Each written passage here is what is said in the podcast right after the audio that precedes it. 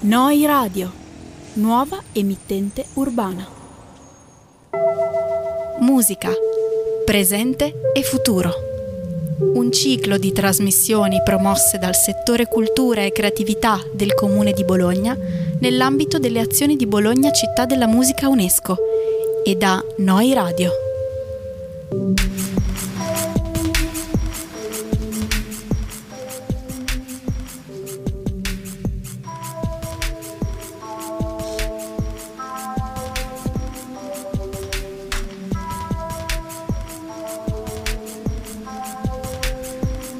Ritrovati a NFT for Dummies, il ciclo di quattro incontri promosso dall'Ufficio del Dipartimento Cultura e Promozione della città del Comune di Bologna in collaborazione con Noi Radio per scoprire le potenzialità dei non fungible tokens nell'industria musicale, la tecnologia blockchain che sta cambiando il mondo della cultura. Nei primi tre episodi i nostri esperti ci hanno introdotto ai concetti principali di questa valuta virtuale e i suoi possibili utilizzi nel metaverso e le possibili potenzialità degli NFT nell'industria musicale. Sì, ai microfoni la Totta e Cate De Feo. Ciao Cate! Ciao Totta! Ben ritrovata finalmente, siamo qui di nuovo nei nostri studi al Mambo e oggi entreremo nello specifico delle tematiche legali, quindi eh, andremo veramente a vedere delle cose molto specifiche e andremo a esaminarle con i nostri esperti di oggi, Ilaria Giulia Bortolotto e Davide Marchese, consulenti legali di Cubit Law Firm. Benvenuti! Ciao a tutti. Ciao grazie. a tutti, grazie mille. L'utilizzo della tecnologia degli NFT per le opere facilmente riproducibili consente di conferire unicità, esclusività e immodificabilità, ma dopo le cause pilota in USA di Hermes e Nike contro le riproduzioni d'artista realizzate attraverso gli NFT, l'attenzione si è focalizzata anche sulla protezione di brand e opere nelle realtà virtuali. Esatto, infatti eh, sul piano legale l'uso degli NFT pone molti interrogativi, diversi anche a seconda del settore e della normativa che si prende in considerazione. Cerchiamo quindi oggi eh, di capire dal punto di vista legale, proprio insieme a voi, che cosa significa creare e mettere in circolazione un'opera d'arte con un'emissione di NFT. Partiamo dall'inizio quindi, quali sono i diritti legati alle opere gestite con NFT e come vengono gestiti? Sì, è bene premettere innanzitutto che la dilagante diffusione degli NFT ha portato il legislatore chiaramente ad interrogarsi su quale sia la normativa applicabile nell'ambito appunto degli NFT stessi. E, eh, solitamente il primo approccio del legislatore quando si ha a che fare con um, qualcosa che riguarda l'evoluzione tecnologica ha, eh, viene verificato se eh, c'è la possibilità di applicare le normative già esistenti alle, alla, alla, all'appunto all'innovazione tecnologica che, si, che, il legislatore si trova di fronte. E, eh, chiaramente è, è, bene partire dal, dal, dalla normativa legata al diritto d'autore eh, che sicuramente è eh, una normativa legata all'ambito degli NFT eh, attraverso la quale eh, si mira alla protezione delle opere d'ingegno che hanno un carattere creativo. Per quanto riguarda i diritti a cui facevate riferimento nella domanda, eh, naturalmente per quanto riguarda i diritti che possono essere eh, individuati nell'ambito NFT, parliamo di diritti morali che però non possono essere cedibili o ceduti a terzi e i cosiddetti diritti patrimoniali che a differenza hanno, possono essere ceduti e quindi il, l'autore dell'NFT in, con alcune condizioni, soprattutto sulla base contrattuale, eh, ha la possibilità appunto di cedere questi diritti.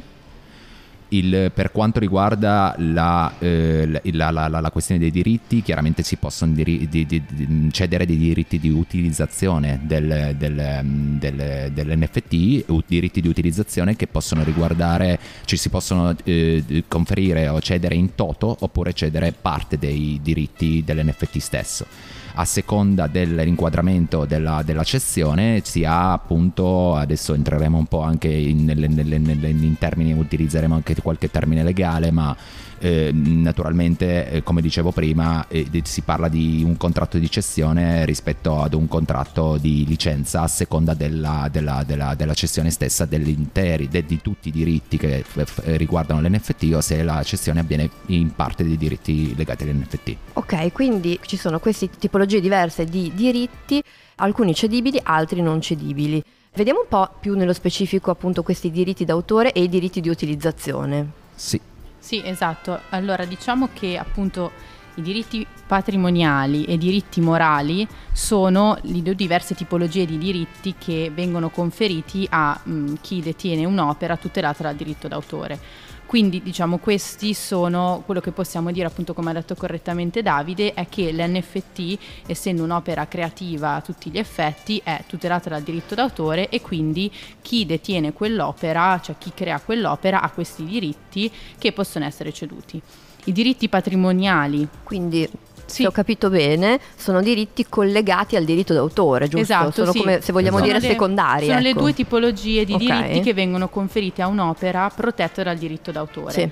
Quelli morali sono non cedibili, ossia che l'autore dell'NFT in questo caso non potrà mai attraverso un contratto cedere quei diritti e anche nel caso in cui appunto con un contratto di cessione si cedano, quando si dice che con il contratto di cessione si cedono tutti i diritti riguardanti quell'opera creativa, in questo caso l'NFT, si intende che vengono eh, ceduti tutti i diritti patrimoniali, ossia diritti di utilizzazione, che possono essere i diritti di pubblicazione, di comunicazione al pubblico, di trascrizione, di riproduzione, infatti questi diciamo che sono soprattutto il diritto di produzione quello che viene in gioco quando si parla di NFT, il diritto di modificazione e di concessione a terzi.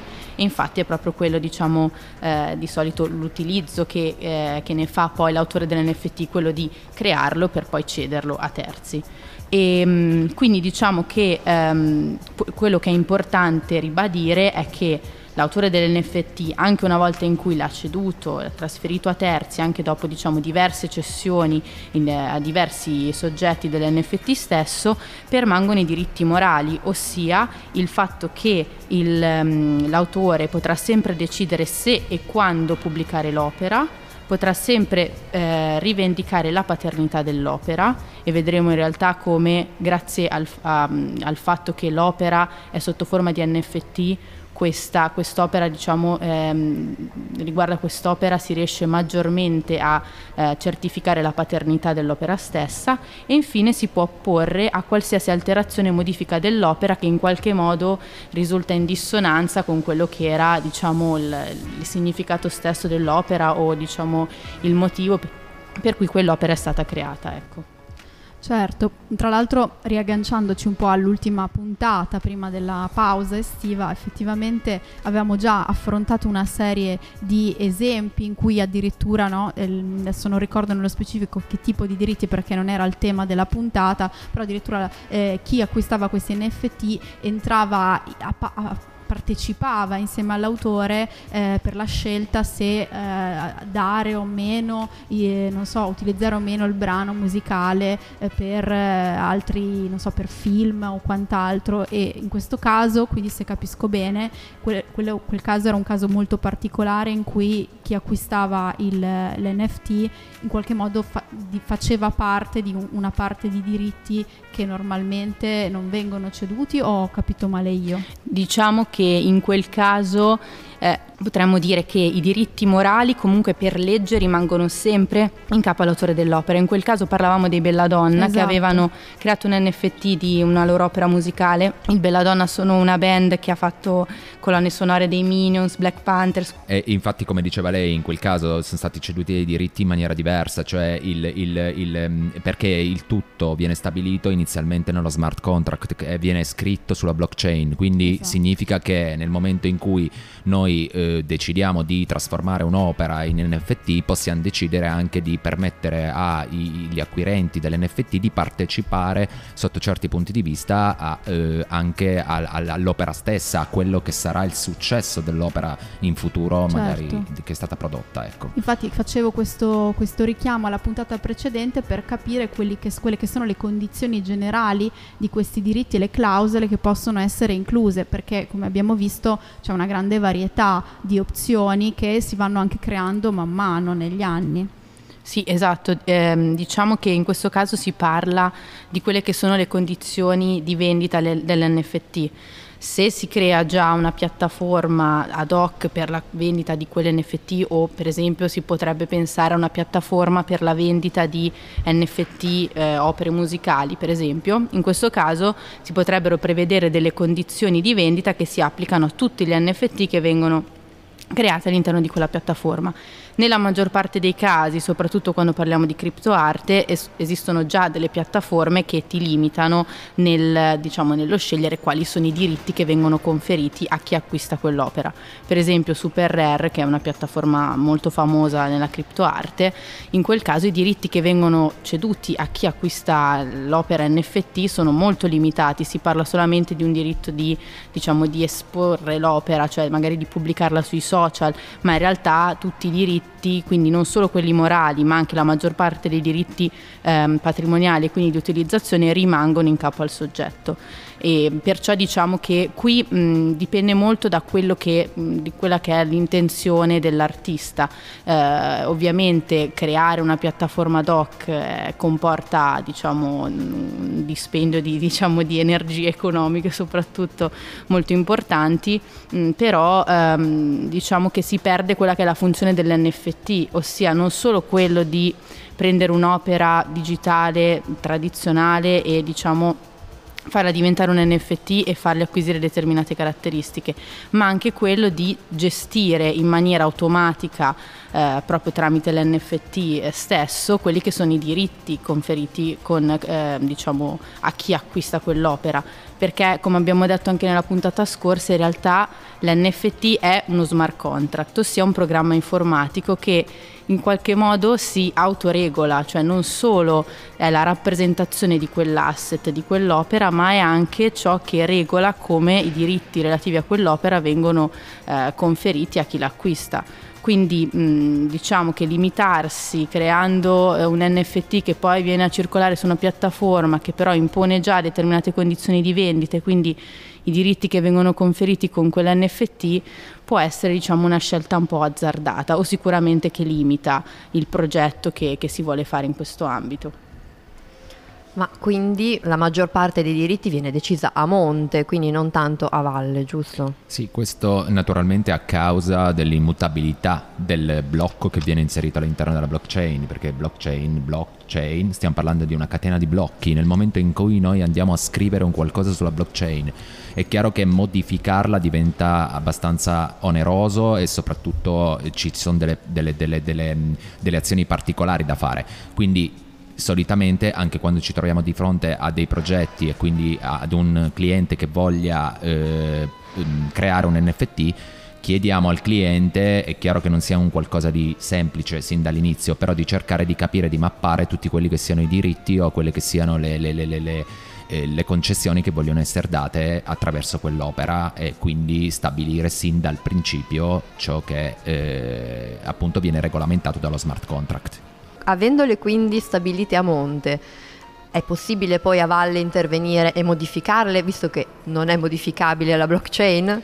Eh, sì, in verità il blocco eh, non è modificabile il blocco che è stato scritto, ma si possono attraverso alcune azioni informatiche modificare le informazioni relative ad un determinato blocco. È chiaro che mom- ogni blocco deve avere le sue modifiche inserite in un certo modo e ogni blocco deve essere rispondente all'altro, quindi è legato chiaramente al blocco e vengono aggiunte delle informazioni, ma cancellare le informazioni diventa veramente complicato, quindi possiamo aggiungere delle informazioni ma non cancellarle appunto fronte del fatto che sia mutabile tutte le caratteristiche della blockchain che ci siamo detti anche nella scorsa puntata. Certo, invece avrei un'altra domanda rispetto al discorso delle piattaforme a cui facevate riferimento, quindi ci sono varie piattaforme eh, diciamo già pronte insomma all'uso sia per chi acquista sia per chi volesse diciamo eh, intervenire per creare un NFT. Ehm, quindi qual è il bilancio dal vostro punto di vista di esperti tra costi e benefici di utilizzare queste piattaforme, cioè uno era quello che diceva giustamente Ilaria Giulia, cioè che comunque è, si riduce eh, l'impatto economico di dover creare da zero qualcosa perché c'è già un'impostazione. Certo. Eh, mi sembra di capire che una cosa negativa è che di fatto i diritti che sono cedibili eh, o conferibili sono molto limitati, quindi anche per chi acquista forse non esatto. è quello il canale più giusto per fare degli affari, forse, sì, ma è così, sì, mi confermate? Esatto. Sì, esattamente, diciamo che ehm, dopo che ormai po- possiamo parlare che ormai saranno due anni in cui questo fenomeno degli NFT è esploso completamente, adesso già vediamo che un po' sta calando questo hype che c'è stato appunto ultimamente, però quello che abbiamo visto è che per esempio piattaforme come Super Rare o OpenSea, che in realtà è ancora più grande nel senso che raccoglie NFT che hanno veramente tipologie completamente differenti l'una con l'altra. Mm, diciamo, il nostro consiglio è quello di mm, quando si va a, diciamo, a diciamo, eh, diffondere un NFT su queste piattaforme, questo vuol dire che quell'NFT eh, diciamo, viene, mm, viene, mostrato al, all'utente insieme a tantissimi altri NFT completamente diversi e in qualche modo secondo me si va a perdere il valore stesso dell'opera, diventa un po' eh, un centro commerciale. Esatto, sì, esatto, non, non, si riesce a capire qual è il valore magari di quell'NFT che viene pubblicato in quel momento. Quindi mh, quello che diciamo si suggerirebbe ovviamente eh, limitatamente a quelli che sono poi i costi o le, diciamo, le possibilità economiche di, di ciascuno, però pensare più che a creare un NFT unico creare un NFT di un'opera che ormai abbiamo visto che diciamo, sì, ha portato dei guadagni anche molto elevati in precedenza, che però adesso è un fenomeno che sta lentamente scemando. Quello che sarebbe interessante vedere è, sono proprio delle progettualità che utilizzano la tecnologia non solo NFT ma anche quella blockchain e quindi la creazione di piattaforme che abbiano un intento ben preciso come per esempio, ne, aveva, ne, avevamo già parlato la volta scorsa, una piattaforma che possa gestire i diritti sulle opere musicali in maniera automatica tramite gli NFT, quindi trasformando le opere in NFT. Sarebbe diciamo, un progetto molto più interessante e a nostro avviso anche diciamo, a livello di, di, di lasso temporale qualcosa che può rimanere nel tempo e che può veramente portare a una svolta anche nel, nel mercato musicale Parliamo del mercato musicale, ma potrebbero essere veramente molteplici gli ambiti di applicazione. Quindi diciamo che questo è quello che consigliamo, poi appunto dipende dal progetto che uno vuole fare. Certo. Se si ha un'opera particolarmente di valore, quindi che ha già un valore al di fuori dal mondo digitale e si crea un NFT di quell'opera che viene anche venduto su piattaforme come OpenSea, quell'opera sarà comunque riconoscibile, anche mh, diciamo, insieme a mille altre opere completamente diverse, magari di, di minor valore. Quindi tutto dipende dall'opera che si vuole tokenizzare, dal progetto che si vuole portare avanti. Come abbiamo detto anche la volta scorsa, è una valutazione che va fatta caso per caso e a seconda di quelle che sono le proprie possibilità e le proprie, diciamo, e le proprie capacità come artista anche. Scusate, anche perché è chiaro che nel momento in cui andrò a generare l'NFT su una piattaforma, la piattaforma mi facilita la generazione dell'NFT, quindi ho la creazione dell'NFT. Quindi mettendomi nelle condizioni di fare poche operazioni per creare il mio NFT, chiaramente poi dovrò sottostare ai termini e condizioni che ci sono sul portale. Invece creare un NFT magari facendosi affiancare da un tecnico, da un legale, parliamo di, di, di, comunque di spese che non, non, sono spese esorbitanti, stiamo parlando di cifre astronomiche, però chiaramente ci sarà un dispendio di energie e come diceva anche la Ilaria, anche economico un pelino maggiore rispetto a quello di arrivare in una piattaforma per lo più trovarsi la sua opera, la, l'opera creata dal, dal, dall'autore tra di opere, tra i milioni di opere e magari ci sono anche all'interno delle, de, de, del portale delle opere che possano essere dei, dei, dei, dei disegnini abbastanza stupidi o piuttosto che un qualcosa di, di, poco serio rispetto all'opera che può essere in verità un, un, un qualcosa a cui l'autore tiene particolarmente, ecco voglio dire. Beh, direi che su questa suggestione agli artisti in ascolto farei una piccola pausa musicale.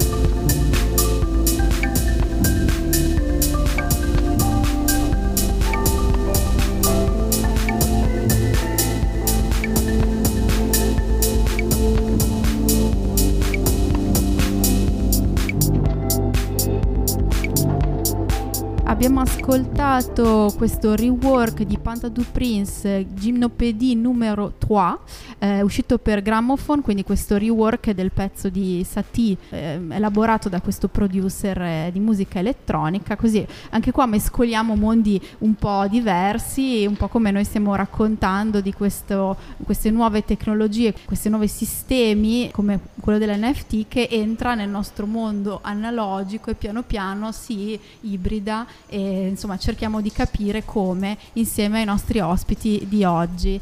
Allora, ecco, prima della pausa eravamo arrivati a parlare un po' del, dell'ambito musicale negli NFT, allora mi è sorta una naturale curiosità eh, che affligge tutti i musicisti del, mo- no, del, mondo, no, ma sicuramente italiani. italiani esatto, e parliamo della SIA e parlavate appunto eh, di una possibile piattaforma che potrebbe gestire questi diritti, chiaramente eh, mi è venuto in mente nel mondo reale che esiste la SIA e come, come si sta comportando, cosa, cosa, succede per un artista musicale eh, che fa un NFT eh, nel mondo reale, quindi ha a che fare con la SIAE e fa anche appunto ed entra in questo mondo. Sì, eh, diciamo che la SIAE purtroppo ehm, si sta muovendo ma è molto lenta nell'approcciare al mondo degli NFT e mh, mm, probabilmente arriverà prima qualcun altro anche se è chiaro che la SIAE detiene i diritti di tutti i brani e quindi se qualcuno volesse creare un NFT di un determinato brano che è stato registrato alla SIAE dovrà chiedere conto anche alla SIAE nel caso in cui vorrà cedere i diritti che sono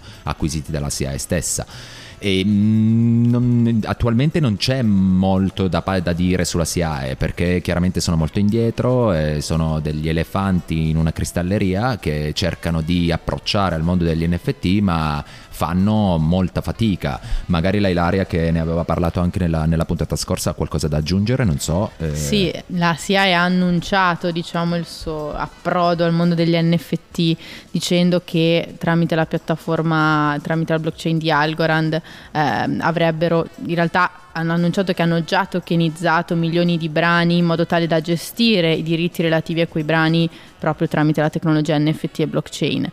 Eh, certo è che in realtà in concreto ad oggi nulla si è saputo di più, nel senso che sembra quasi un annuncio che è rimasto un po' lettera morta e secondo me quasi un po' per mh, mm, diciamo evitarsi problematiche future perché se pensiamo che l'NFT è uno strumento che potrebbe realmente garantire la possibilità di gestire i diritti relativi a qualsiasi tipo di opera, ma in questo caso un'opera musicale in maniera automatica, senza intermediari, quindi la SIAE verrebbe tolta di mezzo, è ovvio che la prima azione che fa la SIAE è quella di dire sto facendo un progetto blockchain per diciamo, gestire, io sono io stessa che lo faccio, per gestire i diritti degli artisti eh, in maniera automatica, diciamo, diciamo, in questo modo io non divento più l'intermediario, poi anche lì bisogna vedere perché faccio un passo indietro, di blockchain ce ne sono due tipi, quelle centralizzate e quelle decentralizzate.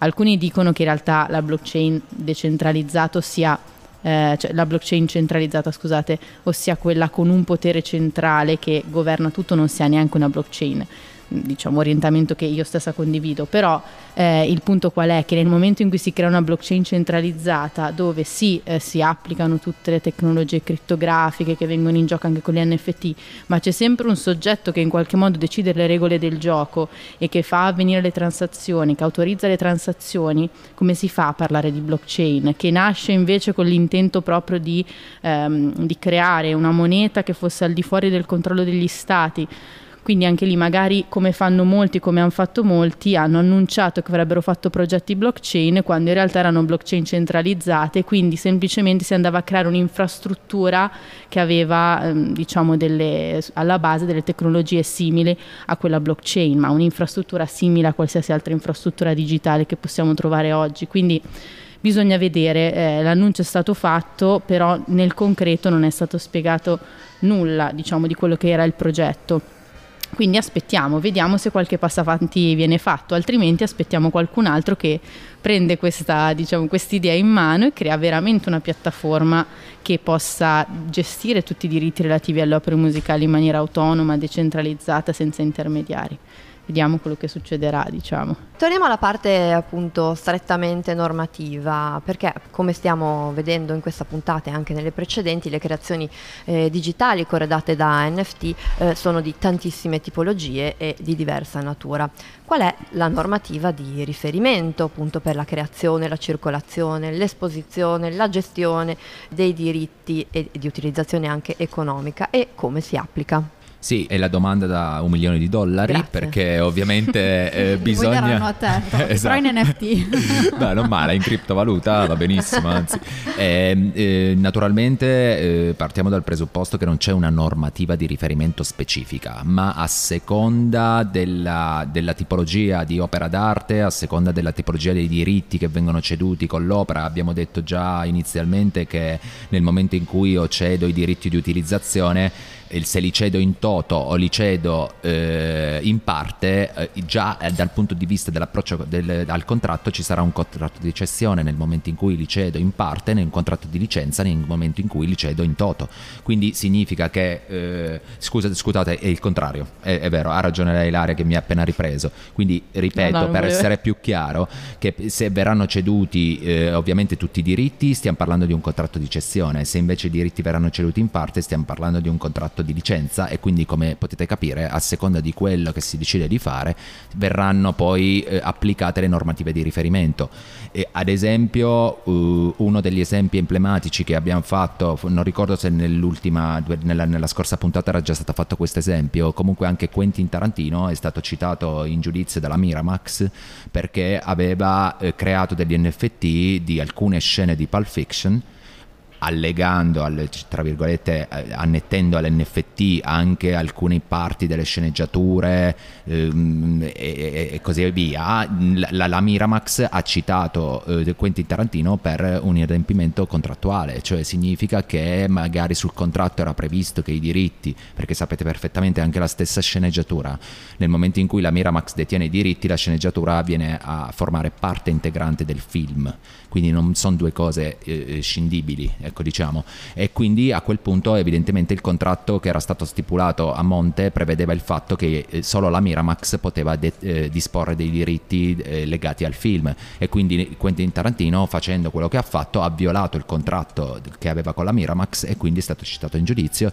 È chiaro che poi quando si arriverà davanti ad un giudice sarà il giudice applicando tutte le normative del caso a valutare o meno se c'è, stata, se c'è stato l'adempimento la violazione dei diritti. Domanda, ehm, mi è venuto in mente questo. Chiaramente, cioè questo siete voi gli avvocati e i legali, io non, non sono esperta, ma ogni paese avrà anche una sua eh, differenza. Quindi eh, mi chiedo, non so, se un artista, cioè per esempio se il regista, adesso in questo caso è Quentin Tarantino, Parlavamo di lui, ma esatto. se fosse stato un artista francese o italiano, spagnolo, e a quel punto eh, lì il contratto fa fede il luogo dove è stato fatto il contratto, Sì. quindi in questo caso gli Stati Uniti comunque, però se il- l'NFT è stato fatto da una persona che risiede in un altro paese, questa cosa ha, per esempio ha un, ha un peso oppure Dipende, dipende soprattutto da dove avviene lo scambio. Ok. Nella maggior parte dei casi, chiaramente, le stesse piattaforme di cui parlava prima la Ilaria hanno sedi in paesi ehm, extra UE. Mhm. Per una questione fiscale, per lo più, Strano, perché chiaramente e quindi eh, di conseguenza eh, sarà, bisognerà fare un mix delle normative, cercare di capire qual è la normativa applicabile, ma sì, a seconda del paese, chiaramente ogni paese ha la propria normativa Certo. e tendenzialmente l'America è sicuramente più permissiva rispetto all'Italia per quanto riguarda la tutela dei diritti e la normativa sul diritto d'autore. Certo,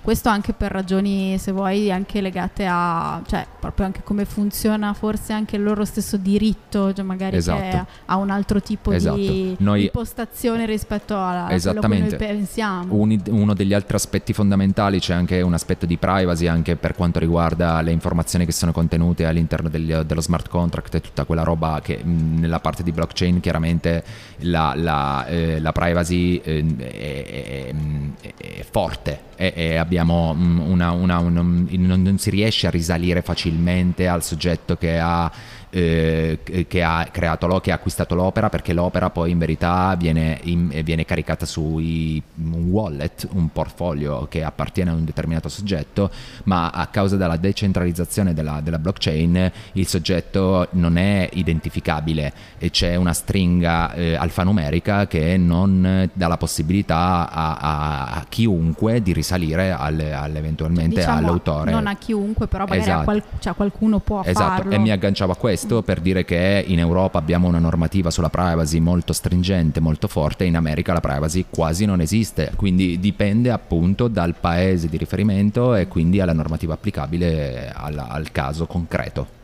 E se posso aggiungo una cosa rispetto a quello che diceva Davide, il fatto che l'America ha un sistema di cosiddetto common law, nel senso che loro non hanno come noi il codice civile, quindi un insieme di leggi espresse, diciamo così. Tutto è un diritto che nasce dalla giurisprudenza, quindi da, dalle decisioni delle corti che caso per caso scelgono quale, quella che è la regola applicabile al caso concreto. E questi li avvantaggia non poco perché eh, per quanto riguarda questi fenomeni nuovi come gli NFT, anche nel caso in cui non c'è una, appunto, non c'è una normativa applicabile, loro riescono molto più velocemente a inquadrare il fenomeno, a dargli subito una collocazione all'interno del, diciamo, del panorama giuridico, proprio perché ehm, si decide, c'è cioè appunto la, la, diciamo, la controversia specifica, mettiamo per esempio il caso di Quentin Tarantino, e eh, nel momento in cui eh, si decide diciamo, su, quella, su, quel caso specifico solitamente poi il giudice dà anche del, diciamo, dei principi di diritto comunque eh, dà un orientamento su come inquadrare quelle tipologie di fattispecie e una volta diciamo, avuto quella decisione tutte le altre controversie che possono nascere possono prendere quella decisione di riferimento perché è proprio legge è un eh, precedente esatto, è un precedente dei film esatto. Ci si basa per... sui precedenti giudiziari esatto quindi... Abbiamo guardato tutti lo in order. Esatto. esatto. esatto. Tutti che citano il caso. Il caso che si... salva la puntata. Esatto. Non si cita l'articolo, ma si cita il caso magari di anni e eh, anni certo. prima, però se un giudice ha deciso così, in qualche modo la, la, la, la, parola del giudice è legge. Invece in Italia noi siamo ancora legati, siamo ancora, siamo legati a un sistema eh, diciamo di, di civil law in cui se non abbiamo una norma che regola qualcosa, cioè che regola un determinato fenomeno, cerchiamo con l'interpretazione situazioni di applicarla al caso concreto. Finché si riesce. Esatto, esatto però eh, una volta che c'è una decisione, ovviamente dovesse esserci una controversia simile, si richiama la giurisprudenza, ma il giudice non è vincolato a decidere conformemente a quanto è stato precedentemente deciso in un caso simile. Esatto. Quindi è tutto molto più confusionario, c'è cioè un caos, diciamo. Soprattutto perché qua parliamo di un non parliamo di paesi separati, ma di appunto esatto. qualcosa che è globale, per cui diventa veramente difficile far coesistere questo mondo di eh, carte e esatto. scartoffie esatto. che esatto. giustamente anche esistono, però d'altra parte il mondo sta anche andando in un'altra direzione. Poi soprattutto l'approccio americano forse è un approccio più adatto perché il, il, um, l'approccio che, che, ha l'Europa o l'Italia, um, dobbiamo partire dal presupposto che purtroppo la tecnologia è inarrestabile e corre ad una velocità supersonica, quindi nel momento in cui il legislatore decide di approcciare ad una determinata materia, ad un determinato argomento, e spesso e volentieri nel momento in cui vara la norma è già vecchia la tecnologia ha già eh, eh, avuto un'evoluzione e quindi si fa fatica a star dietro alla, all'evoluzione tecnologica dal punto di vista normativo. Ecco, questo è un principio fondamentale. Immagino che anche nelle, nelle stesse università sarà, comincerà a diventare forse un, un corso di cioè si staranno aggiornando immagino certo uh, esattamente come poi da, da, da, um, ci, ci, sono stati dei nuovi corsi di informatica giuridica piuttosto che altre tipologie di, di, di, di corsi specialistici in giurisprudenza che prima so 15 anni fa non esistevano. Quindi è chiaro che anche l'università evolve sulla base dell'evoluzione eh, che tutti i giorni viviamo ecco. nel mondo reale del mondo certo. reale esatto sì, sì, esattamente sì.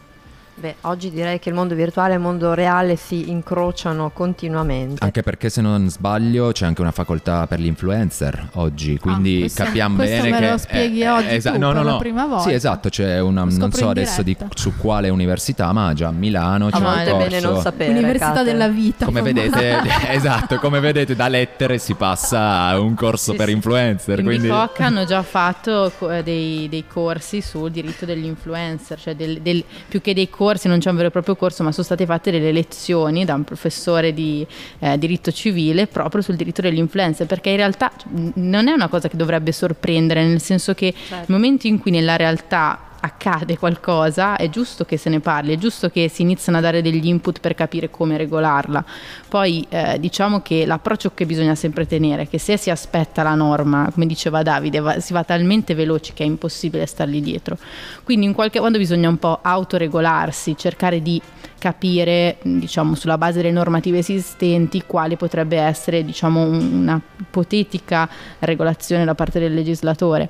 Però, eh, diciamo, ci troviamo in una situazione molto difficile da gestire, soprattutto tenendo conto che, soprattutto la tecnologia NFT è molto complessa, anche proprio dal punto di vista informatico, anche solo spiegare cos'è un NFT è molto complesso, si può cercare di trovare, diciamo, delle similitudini, ma... Si può ascoltare il podcast. Esatto, eh, per capire... Musica presente futuro. esatto. Ma anche per questo noi più giovani, tra virgolette la Ilaria più giovane di me, abbiamo, mh, mm, riusciamo ad approcciare in maniera diversa rispetto a quelli che sono definiti boomers eh, dai, dalle generazioni, dalle nuove generazioni e eh, bisogna avere anche un, un, piccolo o magari grande background informatico, eh, anche i legali stessi dico, per, per, avere più facilità a calare la norma in maniera più attinente alla, eh, conoscendo anche la parte informatica. Ecco.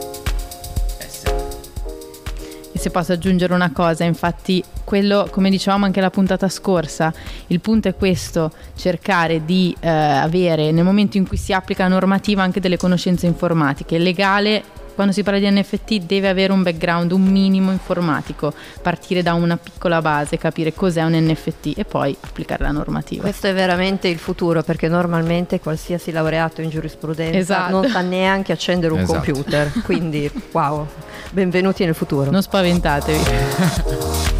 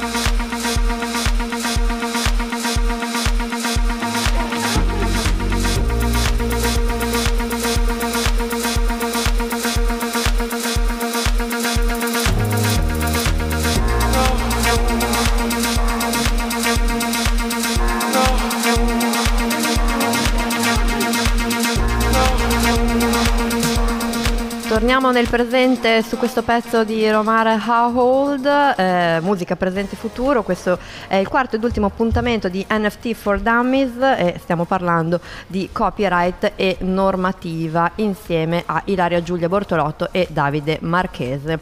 Torniamo a noi. Ci sono delle implicazioni diverse se l'opera è nativa digitale o se si crea un NFT su un'opera che esiste già nella realtà?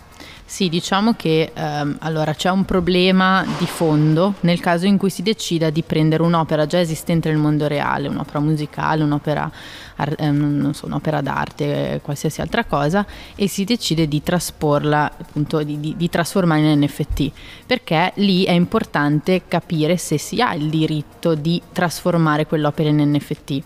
E qui diciamo si apre un grande punto interrogativo perché eh, bisogna capire, per esempio, quello che molti hanno, diciamo, hanno ipotizzato in questo caso è che creare un NFT a partire da un'opera reale si tratterebbe di un diritto di riproduzione dell'opera. Quindi se io ho il diritto di riprodurre quell'opera, sarei in grado di da quell'opera creare un NFT. Come nel caso di Quentin Tarantino, per esatto, esempio. Esatto, però quello che diciamo si dimentica in questo caso che, come abbiamo detto la puntata scorsa, l'NFT non è una semplice trasposizione in digitale di un'opera che esiste nel mondo reale. Lo è, ma è anche molto di più, nel senso che nel momento in cui la si trasforma in un NFT è come se si prende l'opera digitale e la si inserisce in questa scatola crittografica, mettiamola così, che eh, diciamo conferisce a quell'opera in digitale determinate caratteristiche.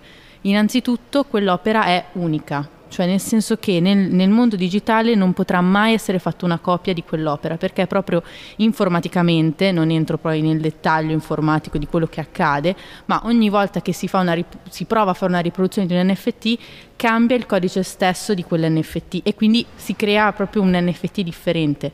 Eh, oppure eh, non può essere manomessa o modificata in alcun modo perché qualsiasi cosa che viene registrata in blockchain e forse diciamo è meglio fare una premessa, l'NFT nasce nella blockchain, è un oggetto che circola nella blockchain, eh, rimane immutabilmente registrata. E quindi da qui, come diceva Davide prima, si creano tutte delle problematiche sul fatto che ho un'opera eh, immutabilmente registrata se quell'opera voglio cancellarla, come faccio? Oppure se voglio modificarla, come faccio? Non posso perché se la modifico creo un'opera diversa, a meno che già nello stesso NFT do la possibilità di modificare quell'opera sulla base di determinati parametri.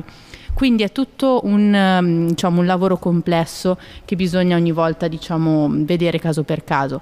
E quindi cosa accade? Se si crea un, l'NFT di un'opera sulla quale non si avevano i diritti diciamo, necessari, a questo punto si ha un'opera digitale immutabile, trascritta immutabilmente su blockchain, illecita in qualche modo, un'operazione illecita eh, immutabilmente registrata. Quindi sebbene magari il giudice eh, definisca, mettiamo l'opera di appunto l'NFT di Tarantino come diciamo che quell'opera, che quell'NFT è il risultato di un'operazione illecita, sta di fatto che nel mondo reale esiste nella blockchain.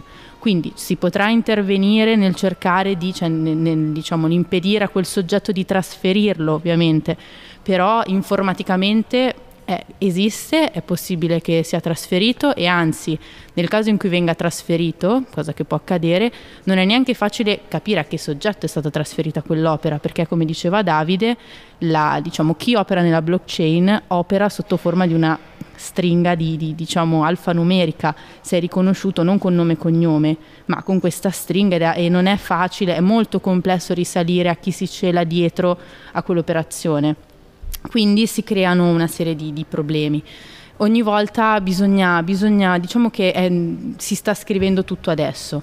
Per ora mh, chi ha il diritto di riproduzione di un'opera tendenzialmente ha anche il diritto di creare un NFT da quell'opera. Dipende, diciamo che la parola cardine in tutti questi casi è dipende. Dipende dal progetto, dipende dai diritti che vengono conferiti, dipende da molte circostanze e caso per caso, nel caso in cui ci siano ricorsi, come nel caso di Tarantino, contro operazioni di creazione di NFT da opere artistiche, si andrà a vedere come il giudice risponde, che principi di legge applicherà, eccetera, eccetera.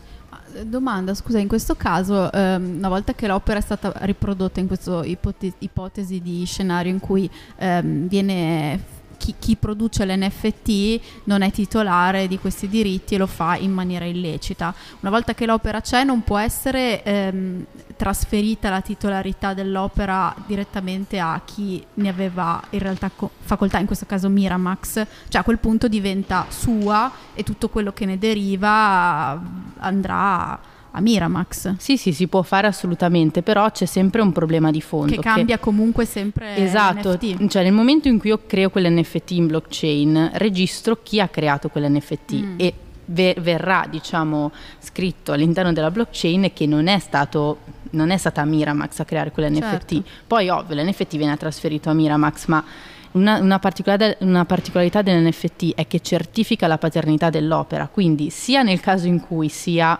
veramente quel soggetto, mettiamo, non lo so, a, non lo so, Harry Styles, crea un NFT di un'opera, di, una sua, di un suo brano. Eh, sappiamo che è lui perché lui diciamo, dice che quella stringa di codice corrisponde a lui eh, di nome Harry Styles eccetera eccetera nel momento in cui quel bene viene trasferito anche tra centinaia di anni sempre che la blockchain funzioni ancora esatto. qui c'è da esatto. fare un altro excursus comunque eh, si potrà sempre risalire a chi ha creato quell'NFT e questo è diciamo anche a livello di, di tutela dell'autore molto importante, quindi tutela del diritto di autore e della proprietà intellettuale importantissimo, però se trasponiamo questa cosa nel fatto di creare un NFT che nasce illecitamente, mm. quell'NFT è come se nasce già eh, diciamo con dei difetti. Tarato. Esatto, quindi è, è complicato. Sicuramente sì. se lo si ritrasferisce a chi certo. ne aveva veramente i diritti si evitano ulteriori violazioni. Chiaro, ecco. quindi per rispondere alla domanda della Totta, eh, la questione della differenza se l'opera era direttamente nativa digitale oppure se invece viene trasferita, cioè viene creata da un'opera un'opera già esistente, il, diciamo, il, la problematica principale è capire se que- nel secondo caso chi ha i diritti chi detiene questi diritti esatto, effettivamente. Esatto. Questo è il vero, il vero problema. Ecco. Esatto, ecco. soprattutto per la risposta sempre musicali. dipende. esatto. Quindi esatto. abbiamo la regola. Che... Poi in verità può essere esatto. prevista all'interno dello smart contract anche una funzione di kill attraverso la quale si può uccidere l'NFT e quindi farlo morire e non eh, avere più la problematica di cui stiamo parlando. Eh. E, ma tornando alla regolamentazione, sì. il dipende perché siamo adesso in ballo e il legislatore sta cercando di, di, di, di creare la normativa più come dire, specifica possibile per eh, approcciare al mondo degli NFT. Abbiamo la, la, il regolamento MICA che in verità, ad esempio, a livello europeo eh, inquadra gli NFT come un utility token, ossia un qualcosa che riconosca un'utilità, un servizio di cui può usufruire il soggetto nel momento in cui acquista l'NFT stesso Chiaramente ci sono anche tanti interventi necessari da fare nel momento in cui dovesse essere inquadrata in questa normativa, come per esempio bisogna eh, pubblicare e redare un white paper, bisogna fare una, notizia, una notifica preventiva all'autorità di vigilanza, ci sono al- alcuni adempimenti, come anche dal punto di vista finanziario c'è la normativa del TUF, del testo unico sulla finanza, che prevede appunto la, c'è tutta la regolamentazione sulla base dell'antiriciclaggio, perché noi ricordiamo bene che gli NFT sono stati usati anche a, a fini specifici speculativi spesso e volentieri, quindi bisogna anche andare a guardare quelle normative lì, ecco il dipende della ILA, dipende dall'NFT che ci troviamo davanti a quelle che sono state le violazioni, a seconda di quelle che sono le violazioni degli NFT, la tipologia di NFT, applichiamo le normative di riferimento. Beh, abbiamo parlato molto di diritti, ma abbiamo parlato poco di doveri, quindi sì. c'è anche il lato dolente, la parte fiscale. Sicuramente. Prima o poi andava affrontata. C'è quindi. sempre tempo per, com'è la cosa, per morire e per, e per pagare esatto. le tasse. Non si scappa. Tuttavia va comunque, almeno no. un accenno lo facciamo perché chiaramente comunque interessa a chiunque si approcci a questo mondo. Dal punto di vista fiscale, a che cosa vengono assimilati gli NFT? Sì, eh, gli NFT eh, innanzitutto non, non, c'è ancora un inquadramento specifico che eh, è, è molto chiaro, però eh, ad esempio po- pensiamo, partiamo dal presupposto che qualsiasi, qualsiasi NFT viene acquistato attraverso le criptovalute. Se noi arriviamo su una piattaforma e abbiamo della moneta fiat, quindi della moneta corrente che possa essere l'euro, c'è sempre un'attività di conversione da parte della piattaforma che comunque remunera il, il, l'autore, eh, del, del, il creatore dell'opera attraverso le criptovalute.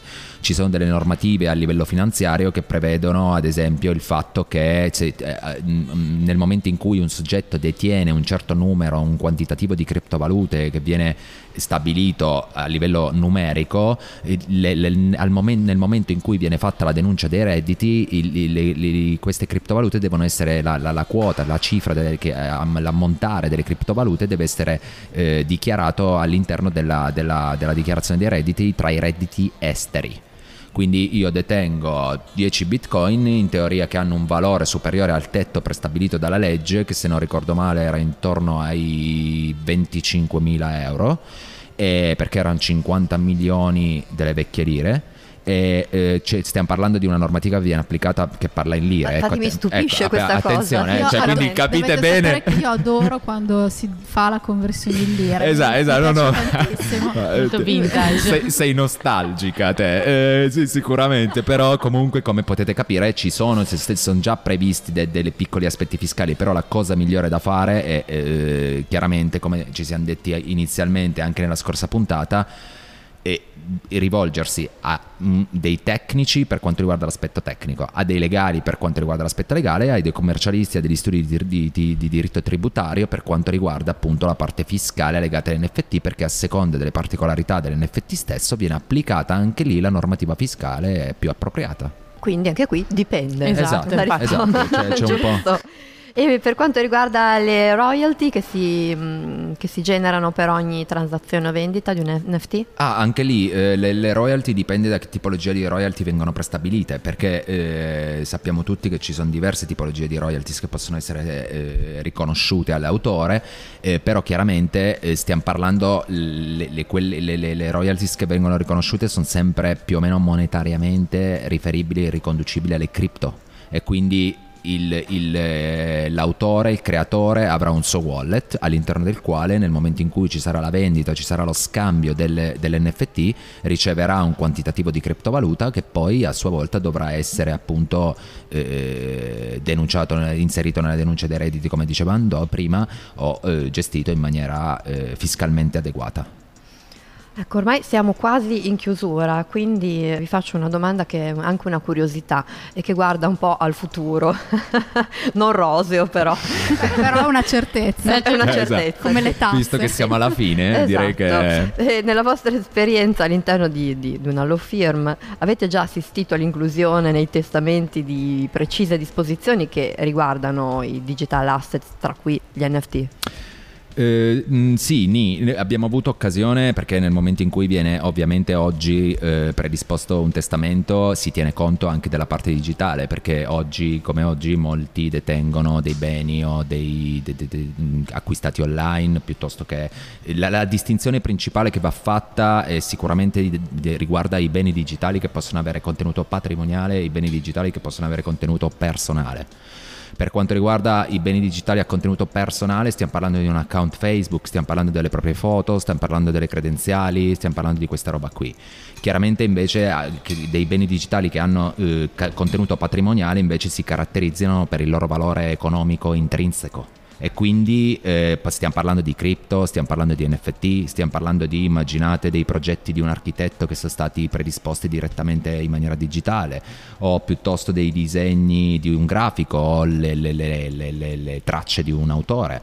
E in quel caso eh, chiaramente in verità la, la, l'aspetto più importante è quello della cessione, della trasmissione delle credenziali perché se noi all'interno del testamento non prevediamo un soggetto o dei soggetti ai quali cedere le proprie credenziali è chiaro che si rischia appunto che il patrimonio artistico musicale andrà perso per sempre.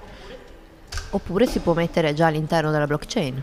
Sì, ni, però no? Le, no, in verità eh, stiamo parlando di dovremmo, dovremmo, scrivere il testamento sulla blockchain, eh, scrivendo il testamento sullo smart contract, poi potremmo scrivere il testamento sulla blockchain e in teoria la blockchain andrà a fare la funzione del notaio, cioè che tiene il testamento segreto fino a quando il decuius purtroppo come Attenzione, muore. Tutti i notai là fuori devono tremare perché lo, hanno le ore contate. Esatto, esattamente. Purtroppo sì, anzi ci sono anche già delle piattaforme online che permettono di gestire gestire, di valutare il proprio patrimonio digitale e quindi poi disporne nel momento in cui chiaramente eh, purtroppo accade quello che accade.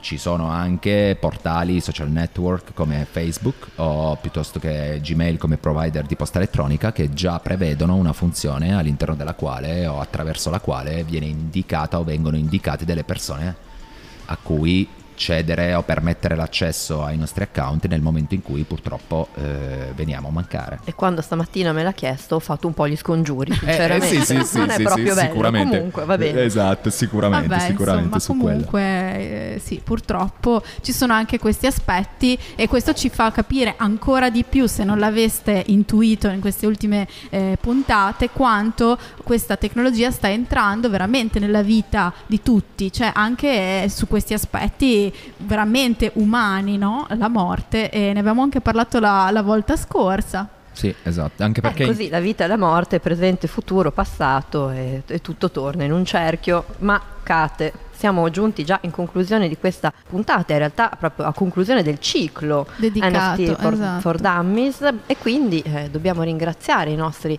due esperti che si sono prestati a spiegarci tutte queste eh, tematiche nello specifico, quindi ringraziamo Ilaria, Giulia Bortolotto e Davide Marchese di Qubit Law Firm. Eh, grazie a voi. Grazie a voi, grazie di averci invitato, è stato un piacere. Anche per noi è stato un piacere. Eh. Ricordiamo, prima di concludere dei saluti finali, che eh, l'ultimo appuntamento di Musica Presente Futuro eh, sarà giovedì prossimo, sempre alle 18, dal nostro studio di Baumhaus. Andremo a conoscere altre etichette indipendenti del nostro territorio e incontreremo Egea, Maple Death Records e Totally Imported e quindi ovviamente vi invitiamo o a venire o a seguire la diretta. Potete come sempre recuperare tutti i podcast delle puntate di NFT for Dummies e essere meno dummies di prima. Eh, come su, noi. esatto, sul nostro sito chiaramente e Ringraziamo l'Ufficio Musica del Dipartimento Cultura e Promozione della città del Comune di Bologna per aver promosso questi incontri interessantissimi che speriamo eh, vi siano stati anche utili. Esatto, infatti ringraziamo veramente tutti e soprattutto chi ci, chi ci, ha ascoltato e chi ci ascolterà anche giovedì prossimo. Eh, buon proseguimento sulle nostre frequenze digitali qui su Noi Radio. Ciao a tutti. Ciao a Ciao. tutti. Ciao. Ciao.